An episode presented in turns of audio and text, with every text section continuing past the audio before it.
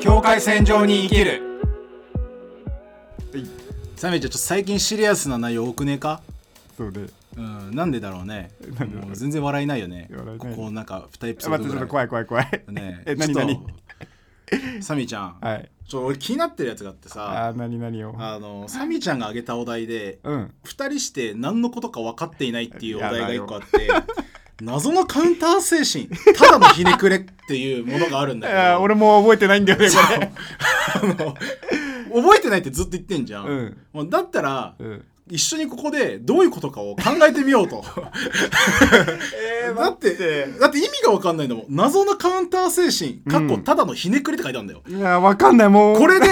常時読み取れって思ったんでしょそうそうそういや無理に決まってんやもんうこれに全て集約してると思ってだからテーマをね送ってねやったけどいや謎のカウンター精神っていうのは、うんもしかしたら主張に対して何か物事を意見言いたいとか、そういうところにつながってるのかなって俺はふと思ったんだよねこの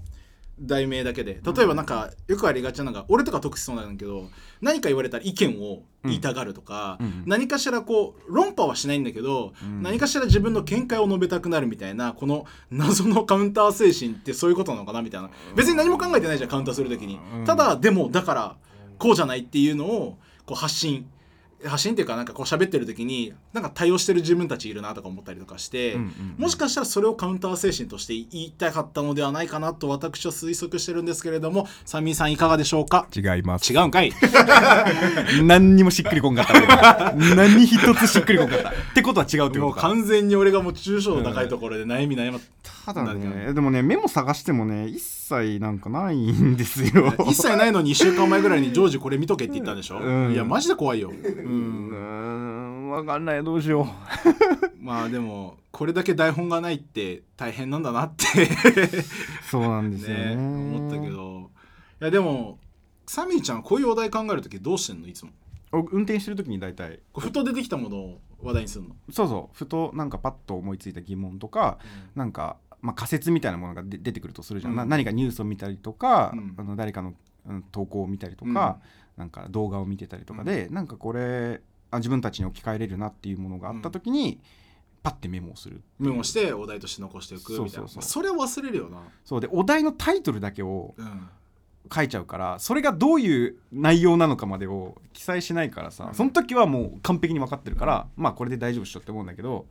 もう思い出せないんだよねでもこういうのってさめっちゃ多くね生活で俺さ結構あるんだよこう日々こうせなんかやっぱ生活していく中で、うんこれめっちゃ面白いと思ってその時にはめっちゃ調べたりとか、あうんこういうことだなと思ったんだけど、んいざ喋れってなった時にいや喋れんみたいなうんうん感じになってもうなんかその話題ってなんだっけなみたいな何の話だっけなってなることあるんだけど、うん、それはね脳みそからアルファ波が出てるんですよなるほど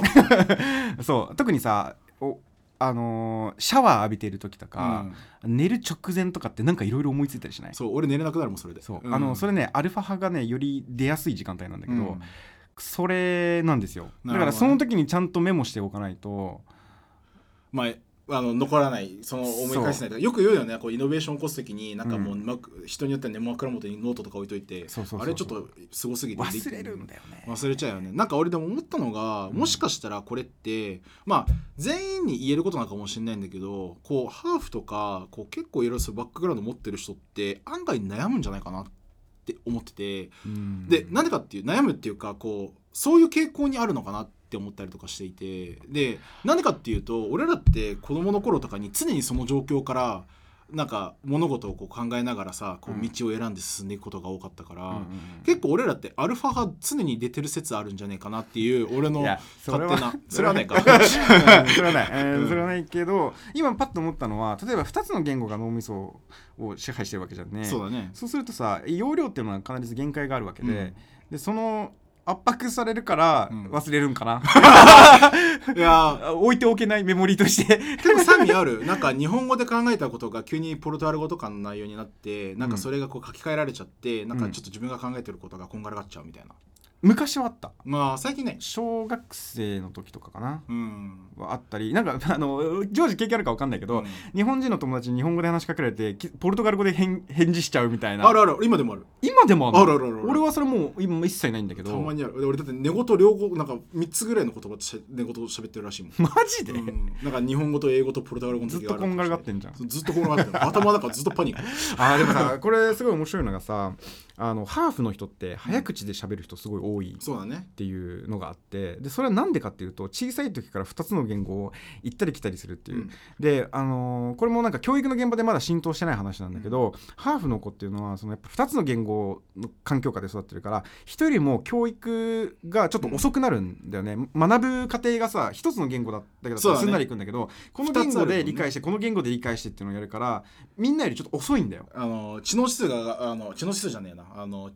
知識を得るのに時間かかるよねそうそうそう知識を得るのに時間かかるただこの2つの言語を使いこなせるようになった途端その処理速度が速くなるからあの早口で喋るハーフが多いっていう、うんその現象があってでまあ別にこれが何なんだって話なんだけど、まあでもまあでもあって ねそうそうそうそういうのもあるからもしかしたら圧迫っていうところとかはつながったりしてるかもしれないね、まあ俺が忘れやすいってだけなのかもしれませんがねそれもありますねありがとういけるいけるいけるいけるいけるいけるいけるいける境界境界線上に生きるいける